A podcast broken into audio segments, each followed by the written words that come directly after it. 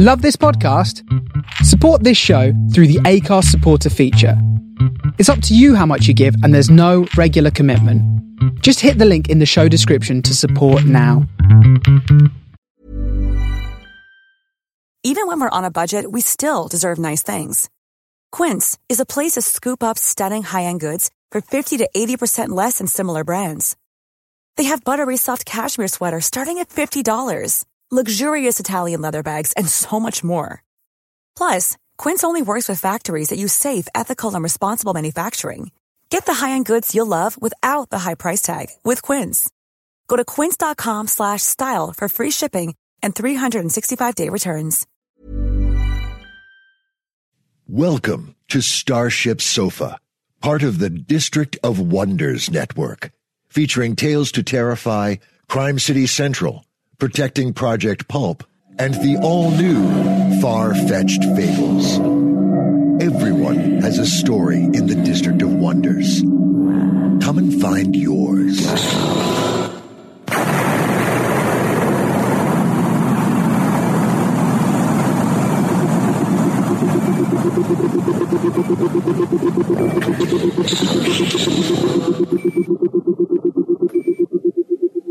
This is the Starship Sofa. Everybody, welcome, hello, and welcome to show 391. I am your host, Tony C. Smith. Hello, everyone. I hope everyone is fine and dandy. Guess what we've got today? A Peter Watts story. Yes, all the way back from 1996. Wow, man, go on. Tell you what's coming in today's show though. First up, we have a promo from our very own Miss Amy H. Sturgis. I'll play that and I'll have a little chat about that. Then, like I say, we have the main fiction, which is Bethlehem by Peter Watts. That's all coming in today's show. I do hope you will stick around and enjoy it. Don't forget this show is sponsored by Octagon Technology, now able to supply hosted exchange servers for solicitors and legal firms in the UK who need to use the criminal justice secure email. Big thank you to Clive and Diane. So yes, first up is we've got a little promo.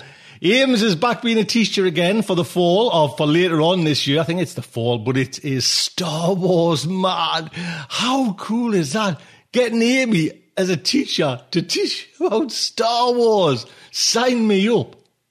Hello, I'm Dr. Amy H. Sturgis, and in the fall of 2015, it will be my privilege to offer a 12 week international online course entitled The Force of Star Wars Examining the Epic for Mythgard Institute at Signum University.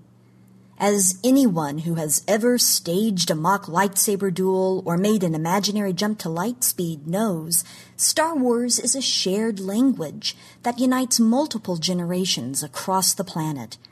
What traditions and ideas inspired that galaxy a long time ago and far, far away? How has the Star Wars universe expanded and evolved since its debut in 1977? And what can we expect from its future incarnations?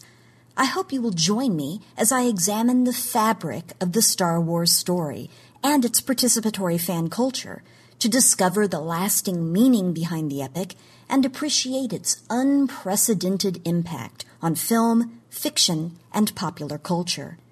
This course is available both to graduate students seeking their master's degrees and to interested individuals who wish to audit it simply for the love of the subject. Attendees may join lectures live or download them at their convenience. Mythgard provides many opportunities for interaction with me and other class members. Don't move along. This is the class you're looking for. Please visit mythgard.org slash Star Wars for more details. And may the Force be with you. There you go. Yeah, that's what lessons, that's the lessons I needed when I was a kid. You know what I mean? Friggin' things, maths. Didn't want that. Didn't want that. Didn't want physics, man. I wanted that. Amy, thank you so much. Everyone, pop over. I put the video on as well because there's a video as well to go with it, like a kind of YouTube promo. I've put that on the website as well. So a big thank you and all the links as well. Big thank you, Ames. So the next story or the, main fiction is Bethlehem by Peter Watts. Like I say, came out in 1996. We first published in Tesseracts 5. Then I think Pete put it in his 2001 collection. 10 Monkeys, 10 Minutes books from Tesseracts as well, books. And like I say, 1996, God, how time flies, man. Do you know I mean? Really chuffed a bits to get another Peter Watts story on. And especially when it was kind of one of the five worst books there that I picked on me, kind of, you know, I did that, the best, I think, yes, the best five worst books or something like that on my YouTube channel. And Blindsight was in there. I'll give you a little, if you don't know about young Mr. Peter Watts. Peter Watts is a former scientist, author, and convicted felon who spent two, the first two decades of his adult life as a marine biologist. After fleeing academia for science fiction, he became known for the habit of appending extensive technical bi- bibliographies into his novels. This both confers a veneer of credibility and covers his ass against nitpickers. Described by the Globe and Mail as one of the very best hard SF writers alive, the overall effect of his prose is perhaps best summed up by the critic James Nicoll. Whenever I find the this, I've read this a few times. Whenever I find the will to live becoming too powerful, I read Peter Watts. He's got a new novel out as well, Echopraxia, a sort of sequel to Blindsight. If I didn't have enough of it, and it's only just out, so history has not yet made a judgment. There you go. Story is narrated by Mark Killifoyle. Mark, what can I say? Just take the story to another level. Thank you so much. Links and everything to Pete Watts and Mark Killifoyle are on the site. So, the Starship Sofa is very proud to present Bethlehem by Peter Watts. It was her own damn fault. No, no, that's not right. But Christ, look at this place.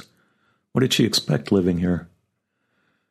A dried blood stain smears a meter of sidewalk, a rusty backdrop for broken bottles, and the twisted skeleton of an old 10 speed.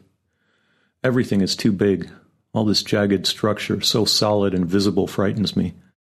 I focus on the stain, search for some hint of its unseen complexity. I want to throw myself down through familiar orders of magnitude and see inside dead erythrocytes, molecules of ferrous hemoglobin, single atoms dancing in comforting envelopes of quantum uncertainty. But I can't. It's just a featureless brown blot, and all I can see is that it was once part of someone like me. She's not answering. I've been buzzing for five minutes now. I'm the only one in sight, sole occupant of a narrow window in time. All the victims have made for cover, and the monsters aren't out yet. But they're coming. Darwin's agents. Always ready to weed out the unfit. I push the buzzer again. Jan, it's Keith. Why doesn't she answer? Maybe she can't. Maybe someone got in. Maybe. Maybe she just wants to be alone. That's what she said on the phone, isn't it? So why am I here? It's not that I didn't believe her exactly. It's not even that I'm worried about her safety. It's more a matter of procedure. When your best friend has been raped, you're supposed to be supportive. That's the rule even these days and Janet is my friend by any practical definition of the term. Glass breaks somewhere in the distance. Jan! If I leave now, I can still make it back before it gets too late. The sun doesn't go down for at least another 20 minutes. This was a stupid idea anyway. I turn away from the gate, and something clicks behind me. I look back. A green light glows by the buzzer. I touch the grating briefly, jerking my hand back after the slightest contact. Again, for longer this time. No shock. The gate swings inward. Still no words from the speaker. Jan? I say into the street. After a moment, she answers. Come on up, Keith. I'm, I'm glad you came by. Five floors high, Janet bolts the door behind me. The wall holds her up while I step past. Her footsteps trail me down the hall, stiff, shuffling. In the living room, she passes without eye contact, heading for the fridge. Something to drink? There's a choice? Not much of one. No dairy products. The truck got hijacked again. They had beer, though. Her voice is strong, vibrant even, but she walks as though rigor mortis has already taken hold. Every movement seems painful. The room is dimly lit, a lamp with an orange shade in one corner, a TV with the volume down. When she opens the fridge, bluish light spills across the bruises on her face. One of her eyes is swollen and pulpy. She closes the refrigerator. Her face falls into merciful eclipse. She straightens in stages, turns to face me, bottle in hand. I take it without a word, careful not to touch her. You didn't have to come, she says. I'm doing okay. I shrug. I just thought if you needed anything. Janet smiles through the swelling. Even that seems to hurt. Thanks, but I picked up some stuff coming back from the precinct. Janet, I'm sorry. How else can you say it? It wasn't your fault, it was mine. I should disagree. I want to disagree. It was, she insists, although I haven't spoken. I should have seen it coming. Simple scenario, predictable outcome. I should have known. Christ, Jan, why are you still living out here? It sounds like an accusation. She looks through the window. By now it's dark enough to see the fires on the east side. I lived here before, she reminds me. I'm not going to let the fuckers drive me out now. Before. I follow her gaze, see a tiny dark spot on the sidewalk below. Families lived here once.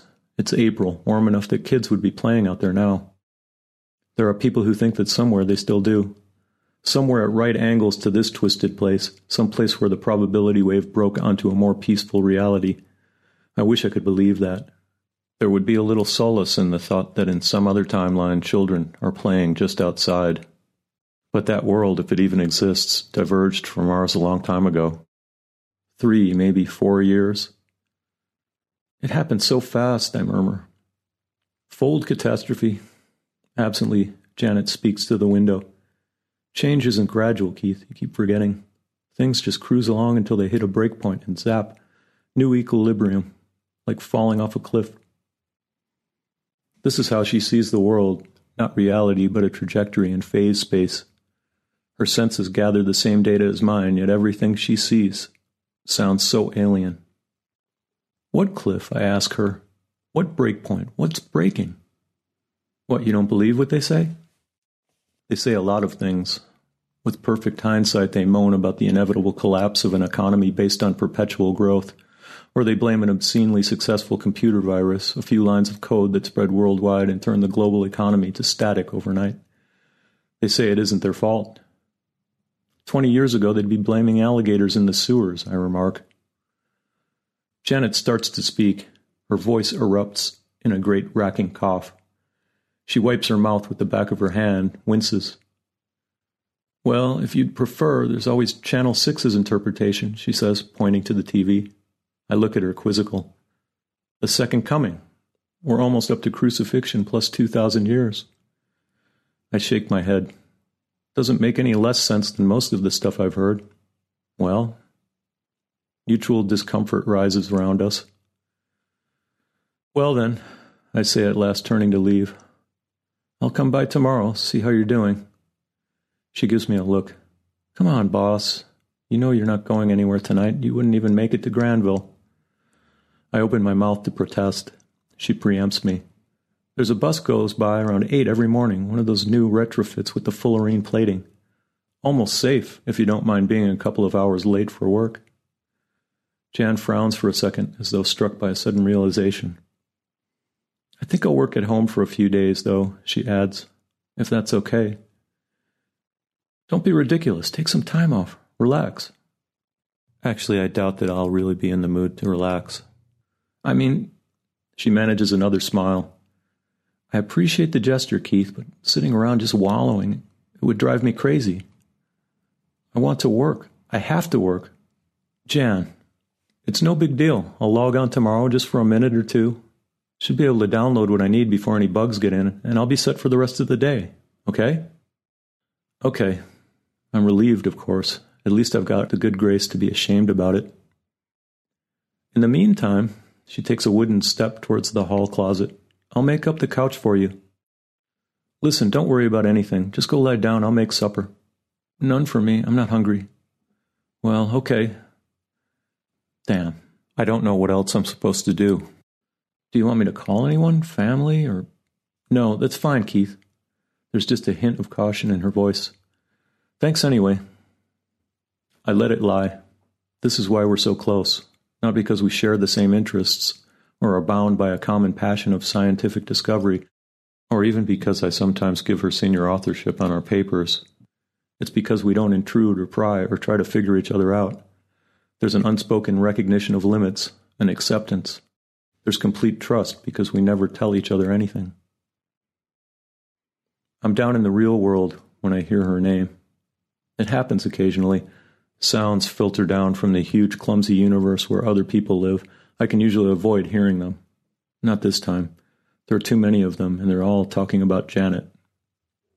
I try to keep working. Phospholipids neatly excised from a single neuron lumber like crystalline behemoths across my field of vision.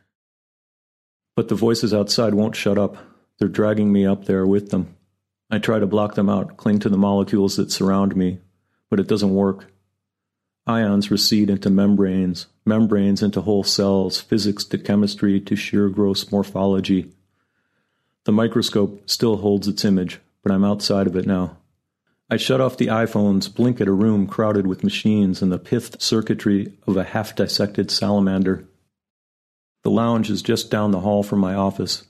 People in there are talking about rape, talking about Jan's misfortune as though it were somehow rare or exotic. They trade tales of personal violations like old war stories, try to outdo each other with incantations of sympathy and outrage. I don't understand the commotion. Janet is just another victim of the odds, Crime waves and quantum waves have that much in common. There are a million unrealized worlds in which she would have escaped unscathed. In a different million, she would have been killed outright. But this is the one we observed. Here, yesterday she was only brutalized, and today it will probably be someone else. Why do they keep going on like this? Is talking about it all day going to get any of us into a universe where such things don't happen? Why can't they just leave it alone? No fucking convergence, she yells from the living room. The power is off again. She storms down the hall towards me, a frenetic silhouette backlit by the reflected light of distant fires. Singular Hessian, it says. I worked on the chiasma maps for five fucking hours and I couldn't even get the stats to work, and now the fucking power goes out. She pushes a printout into my hands. It's a blurry shadow in the dark. Where's your flashlight? I ask. Batteries are dead. Fucking typical. Hang on a sec. I follow her back into the living room. She kneels at a corner cabinet, roots through its interior. Assorted small objects bounce onto the floor to muffled expressions of disgust. Her damaged arm exceeds some limit, goes rigid. She cries out. I come up behind. Art. Janet puts one hand behind her, palm out, pushing at the space between us. I'm okay. She doesn't turn around. I wait for her to move. After a moment, she gets up slowly. Light flares in her palm. She sets a candle on the coffee table. The light is feeble, but enough to read by. I'll show you, she says, reaching for the printout. But I've already seen it. You've confounded two of your variables. She stops. What? Your interaction term. It's just a linear transform of action potential and calcium. She takes the paper from my hand, studies it a moment. Shit, that's it. She scowls at the numbers as though they might have changed when I looked at them. What a fucking stupid mistake. There's a brief, uncomfortable silence. Then Janet crushes the printout into a ball and throws it at the floor. Fucking stupid! She turns away from me and glares out the window. I stand there like an idiot and wonder what to do. And suddenly the apartment comes back to life around us. The living room lights, revived by some far off and delinquent generator, flicker and then hold steady Jan's TV blares grainy light and faint murky sound from the corner. I turn towards it, grateful for the distraction. The screen offers me a woman, about Janet's age but empty somehow, wearing the shell shocked look you see everywhere these days. I catch a flash of metal around her wrists before the view changes. Shows us the twisted, spindly corpse of an infant with too many fingers. A lidless third eye sits over the bridge of its nose, like a milky black marble embedded in plasticine. Hmm, Janet says. Copy errors. She's watching the television. My stomach unclenches a bit. This month's infanticide stats crawl up the screen like a weather report. Polydactyly and a pineal eye. You didn't used to see so many random copy errors. I don't see her point. Birth defects are old news. They've been rising ever since things started falling apart. Every now and then, one of the networks makes the same tired connection, blames everything on radiation or chemicals in the water supply, draws ominous parallels with the fall of Rome. At least it's got her talking again. I'll bet it's happening to other information systems too, she muses. Not just genetic ones. Like all those viruses in the net, you can't log on for two minutes these days without something trying to lay its eggs in your files. Same damn thing, I bet. I can't suppress a nervous laugh. Janet cocks her head at me. Sorry, I say. It's just, you never give up, you know. You'd go crazy if you went a day without being able to find a pattern somewhere. And suddenly I know why she lives here, why she won't hide with the rest of us up on campus. She's a missionary in enemy territory. She's defying chaos. She's proclaiming her faith. Even here, she's saying, There are rules, and the universe will damn well make sense. It will behave. Her whole life is a search for order. No fucking way is she going to let something as, as random as rape get in the way. Violence is noise, nothing more. Janet's after signal. Even now, she's after signal. I suppose that's a good sign. The signal crashes along the neuron like a tsunami. Ions in its path stand at sudden attention. A conduit forms like a strip of mountain range shaking itself flat. The signal spills into it. Electricity dances along the optic nerve and lights up the primitive amphibian brain from an endless millimeter away. Backtrack the lightning to its source. Here in the tangled circuitry on the retina, the fading echo of a single photon. A lone quantum event, reaching up from the real world and into my machines. Uncertainty made flesh. I made it happen here in my lab, just by watching. If a photon emits in the forest and there's no one to see it, it doesn't exist. This is how the world works. Nothing is real until someone looks at it. Even the subatomic fragments of our own bodies don't exist except as probability waves. It takes an act of conscious observation at the quantum level to collapse those waves into something solid. The whole universe is unreal at its base, an infinite and utterly hypothetical void but for the few specks where someone's passing glance congeals the mix.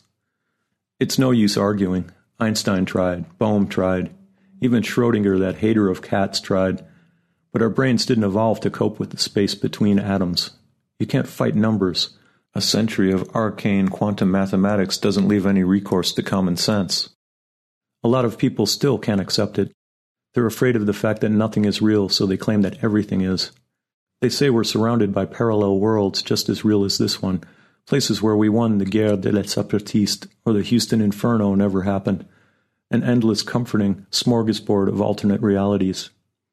It sounds silly, but they really don't have much choice. The parallel universe shtick is the only consistent alternative to non existence, and non existence terrifies them. It empowers me. I can shape reality just by looking at it. Anyone can. Or I can avert my eyes, respect its privacy, leave it unseen and totipotent. The thought makes me a little giddy. I can almost forget how far I'm slipping behind how much I need Janet's hand to guide me, because down here in the real world it doesn't have to matter. Nothing is irrevocable until observed. She buzzes me through on the first ring. The elevator's acting strangely today. It opens halfway, closes, opens again like an eager mouth. I take the stairs. The door opens while I'm raising my hand to knock. She stands completely still. He came back, she says. No, even these days, the odds are just too. He was right there. He did it again. Her voice is completely expressionless. She locks the door, leads me down the shadowy hallway. He got in. How? Where did he? Gray light spills into her living room. We're up against the wall, off to one side of her window. I look around the edge of the curtain, down at the deserted street. She points outside. He was right there. He did it again. He did it again to someone else. That's what she means. Oh, she was so stupid. Many of us have those stubborn pounds that seem impossible to lose, no matter how good we eat or how hard we work out. My solution is PlushCare. PlushCare is a leading telehealth provider with doctors who are there for you day and night to partner with you in your weight loss journey. They can prescribe FDA-approved weight loss medications like Wegovy and Zepbound for those who qualify. Plus, they accept most insurance plans. To get started, visit plushcare.com slash weight loss. That's plushcare.com slash weight loss. Even when we're on a budget, we still deserve nice things. Quince is a place to scoop up stunning high-end goods for 50 to 80% less than similar brands. They have buttery soft cashmere sweaters starting at $50, luxurious Italian leather bags, and so much more. Plus, Quince only works with factories that use safe, ethical, and responsible manufacturing. Get the high-end goods you'll love without the high price tag with Quince.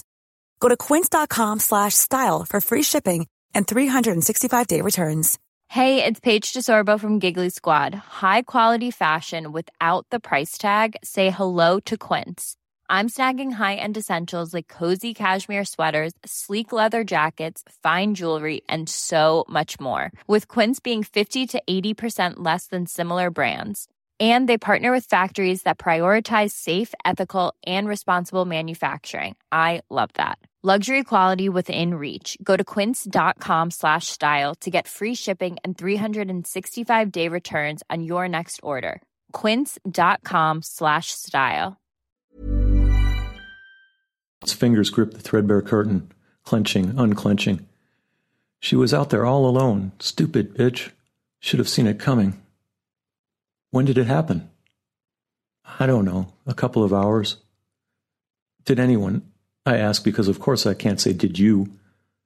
No, I don't think anybody else even saw it. She releases the curtain.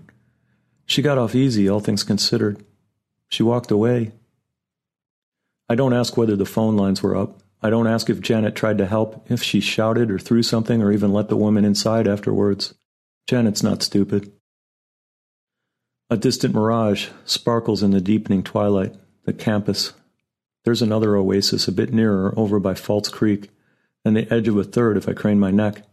Everything else is gray or black or flickering orange. Gangrene covers the body, just a few remnant tissues still alive. You're sure it was the same guy, I wonder? Who the fuck cares? she screams. She catches herself, turns away. Her fists ball up at her sides. Finally, she turns back to look at me. Yes, it was, she says in a tight voice. I'm sure. I never know what I'm supposed to do. I know what I'm supposed to feel, though. My heart should go out to her, to anyone so randomly brutalized. This much should be automatic, unthinking. Suddenly I can see her face, really see it, a fragile mask of control teetering on the edge of meltdown, and so much more behind, held barely in check.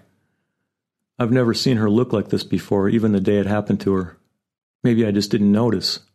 I wait for it to affect me, to fill me with love or sympathy or even pity. She needs something from me. She's my friend. At least that's what I call her. I look for something, anything that would make me less of a liar. I go down as deep as I can and find nothing but my own passionate curiosity. What do you want me to do? I ask. I can barely hear my own voice. Something changes in her face. Nothing. Nothing, Keith. This is something I've got to work through on my own, you know? I shift my weight and try to figure out whether she means it. I could stay here for a few days, I say at last, if you want. Sure. She looks out the window, her face more distant than ever. Whatever you like. They lost Mars, he wails, grabbing me by the shoulders. I know the face. He's about three doors down the hall but I can't remember the name. It's, wait, Chris, Chris something, Fletcher, that's it. All the Viking data, he's saying, from the 70s, you know? NASA said they had it archived. They said I could have it, no problem. I planned my whole fucking thesis around it. It got lost? It figures. Data files everywhere are corrupting in record numbers these days. No, they know exactly where it is. I can go down and pick it up any time I want, Fletcher says bitterly. So what's it's all on these big magnetic disks. Magnetic? And of course, mag media has been obsolete for fucking decades, and when NASA upgraded their equipment, they somehow missed the Viking data. He pounds the wall, emits a hysterical little giggle. So they've got all this data that nobody can access. There probably isn't a computer stodgy enough anywhere on the continent. I tell Janet about it afterwards. I expect her to shake her head and make commiserating noises. That's too bad, or what an awful thing to happen but she doesn't even look away from the window. She just nods and says, Loss of information, like what happened to me.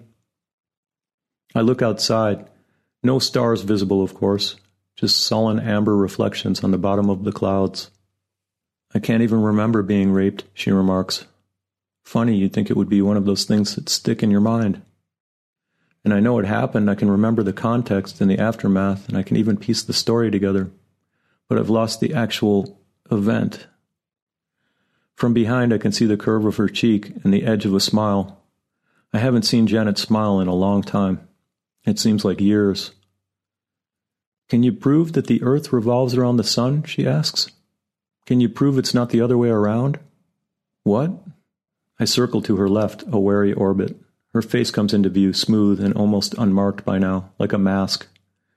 You can't, can you? If you ever could. It's been erased, or maybe it's just lost. We've all forgotten so much. She's so calm. I've never seen her so calm. It's almost frightening. You know, I'll bet after a while we forget things as fast as we learn them, she remarks. I bet that's always the way it's been. Why do you say that? I keep my voice carefully neutral. You can't store everything, there's not enough room. How can you take in the new without writing over the old? Come on, Jan. I try for a light touch. Our brains are running out of disk space? Why not? We're finite. Jesus, she's serious. Not that finite. We don't even know what most of the brain does yet. Maybe it doesn't do anything. Maybe it's like our DNA. Maybe most of it's junk. You remember back when they found? I remember. I don't want to hear what they found because I've been trying to forget it for years. They found perfectly healthy people with almost no brain tissue. They found people living among us, heads full of spinal fluid, making do with a thin lining of nerve cells where their brains should be. They found people growing up to be engineers and school teachers before discovering that they should have been vegetables instead. They never found any answers. God knows they looked hard enough.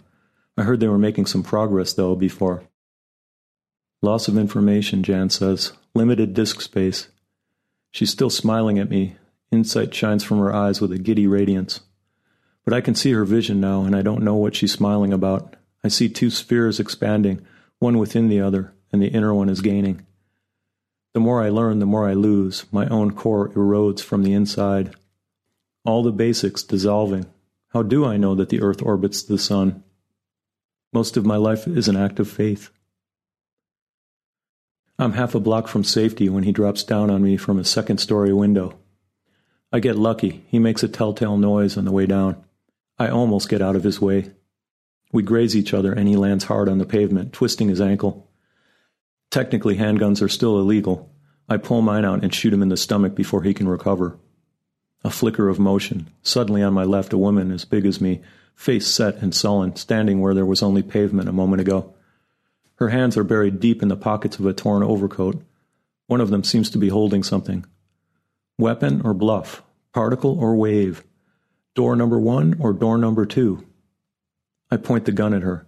I try very hard to look like someone who hasn't just used his last bullet.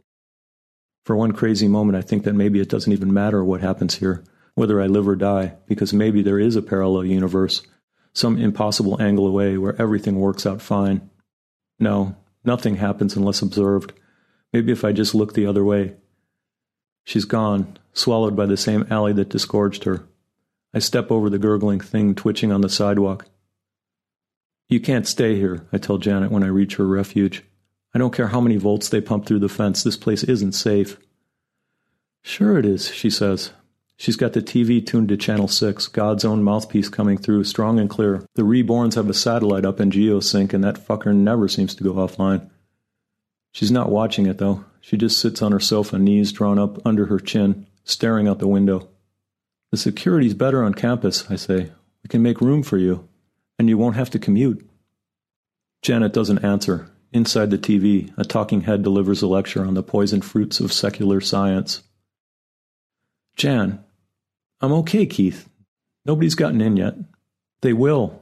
All they've got to do is throw a rubber mat over the fence, and they're past the first line of defense. Sooner or later, they'll crack the codes for the front gate, or. No, Keith. That would take too much planning. Janet, I'm telling you, nothing's organized anymore, Keith. Haven't you noticed? Several faint explosions echo from somewhere outside. I've noticed, I tell her. For the past four years, she says, as though I haven't spoken, all the patterns have just fallen apart. Things are getting so hard to predict lately, you know? And even when you see them coming, you can't do anything about them.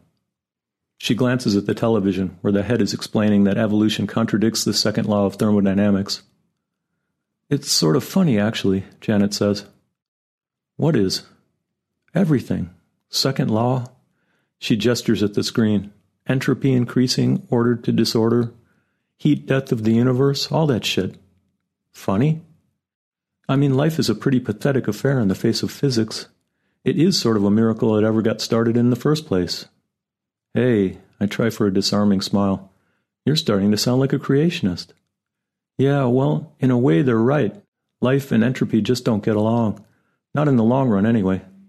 Evolution's just a, a holding action, you know? I know, Jan. It's like this, this torrent screaming through time and space, tearing everything apart. And sometimes these little pockets of information form in the eddies, in these tiny protected backwaters, and sometimes they get complicated enough to wake up and brag about beating the odds. Never lasts, though. Takes too much energy to fight the current. I shrug. That's not exactly news, Jan. She manages a brief, tired smile.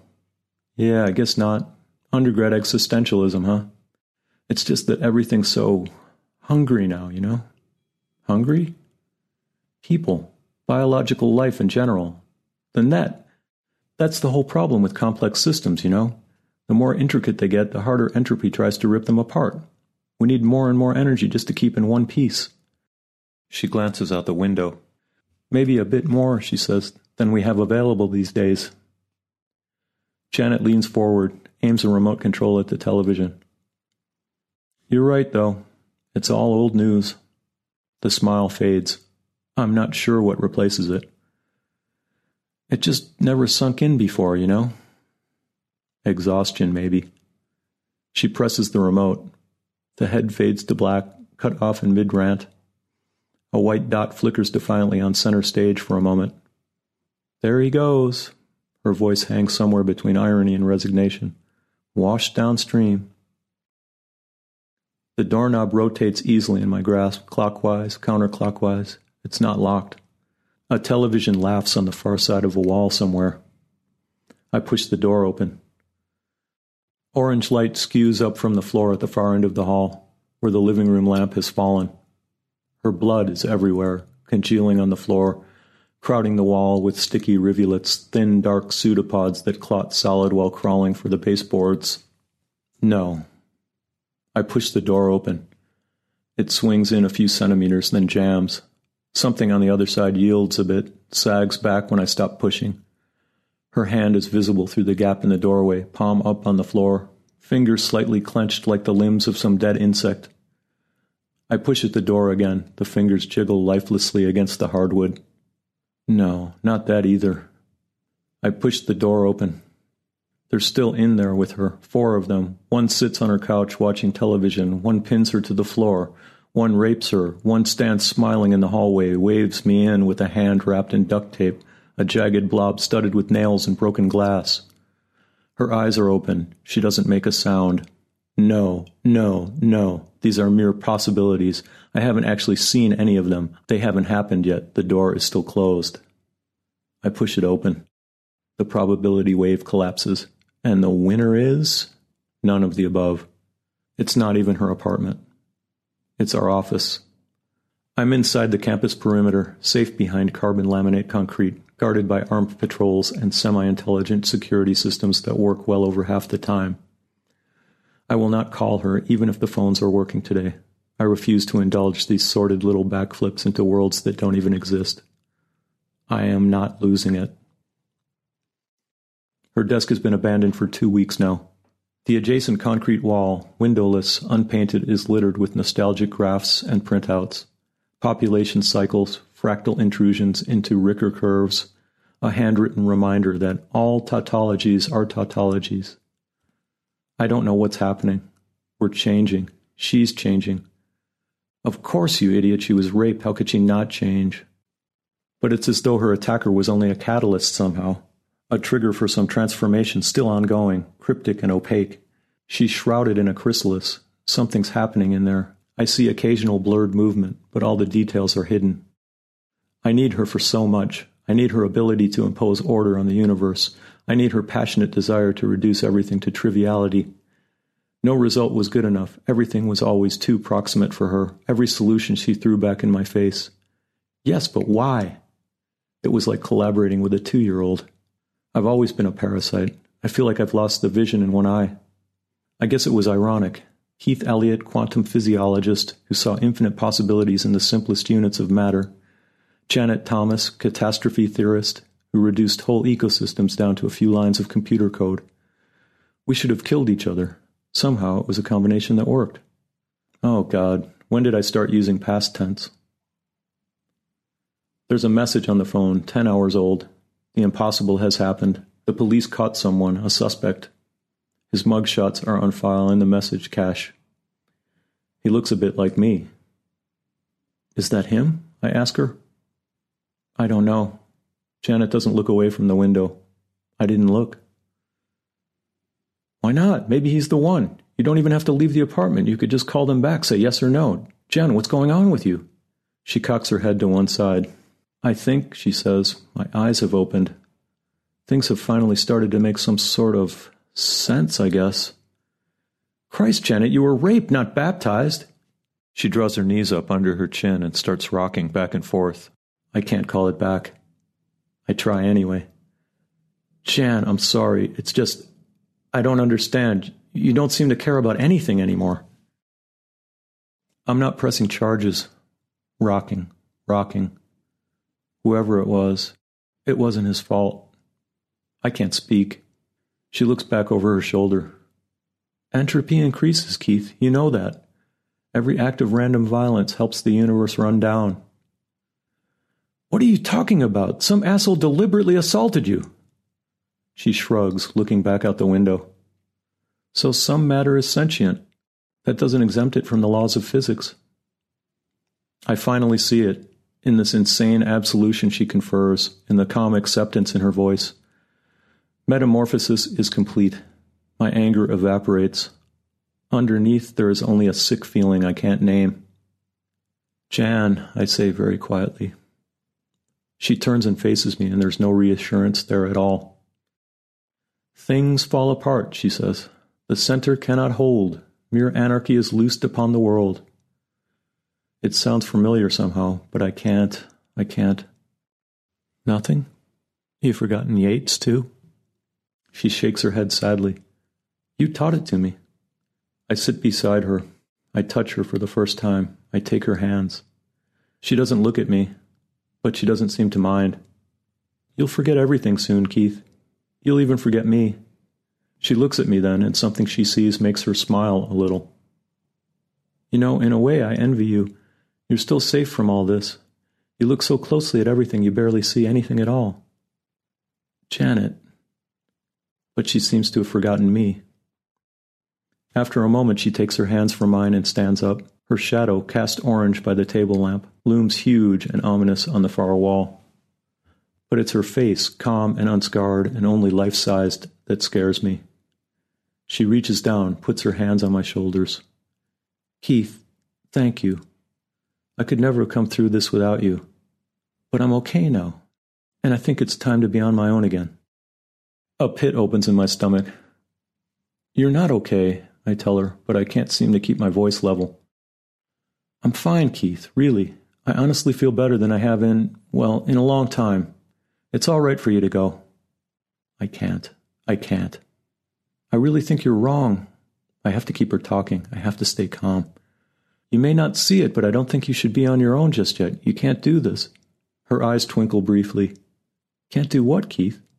I try to answer, but it's hard. I don't even know what I'm trying to say. I. I can't do it, is what comes out unexpected. It's just us, Janet, against everything. I can't do it without you. Then don't try. It's such a stupid thing to say, so completely unexpected that I have no answer for it. She draws me to my feet. It's just not that important, Keith. We study retinal sensitivity in salamanders. Nobody cares. Why should they? Why should we? You know it's more than that, Janet. It's quantum neurology. It's the whole nature of consciousness. It's it's really kind of pathetic, you know.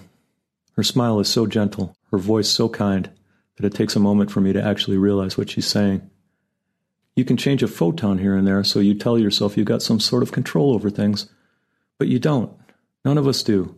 It's all just got too complicated. It's all just physics. My hand is stinging.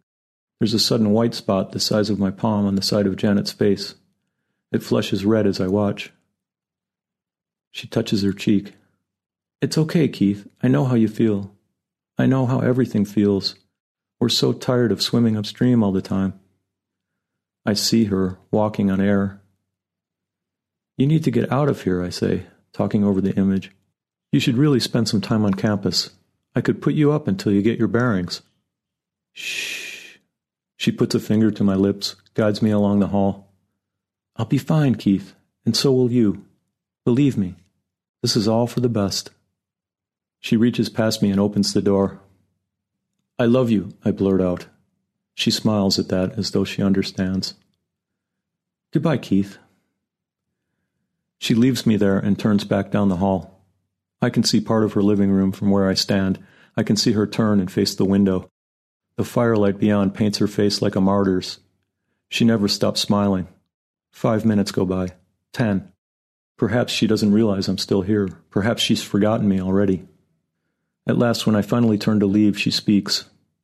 I look back, but her eyes are still focused on distant wreckage, and her words are not meant for me. What rough beast is what I think she says, and other words too faint to make out.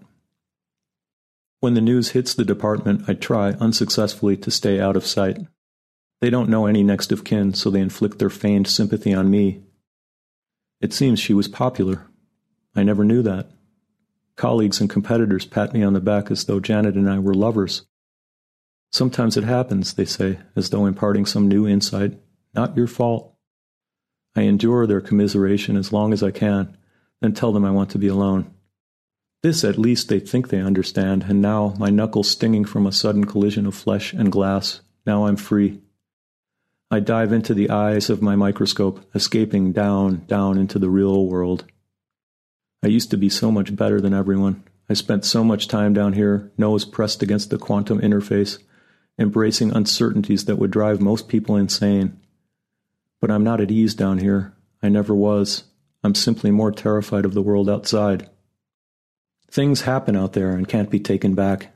Janet is gone forever. I'll never see her again. That wouldn't happen down here. Down here, nothing is impossible. Janet is alive as well as dead. I made a difference and didn't. Parents make babies and monsters and both and neither.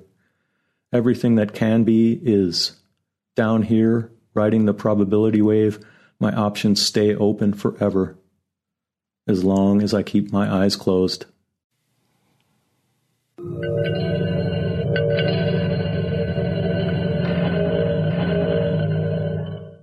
There you go. Don't forget, copyright is Pete. Pete, thank you so much. And Mark, again, I'll give you a big bear hug. Thank you so much. Great narration. Thank you.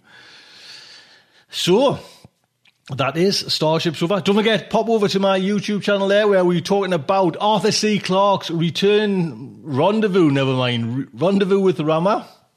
I've done a video on how big do you like your books. I'm, I'm going for the kind of the sub 200 pages. Yes, don't want like these tombs no more. And I like to say I did one on the George R. Martin one as well, which is kind of getting some nice um, download figures on that one. So that is Starship Sofas. I hope you've enjoyed it. Do stick around and come back next week. It will be fantastic. And look after the show and support the show. We're kind of, you know, we're running on fumes at the minute, but we struggle on. That will be fantastic. Until next time, just like you say, good night from me.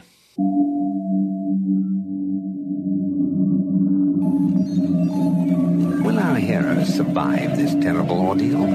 Can they win through with their integrity unscathed?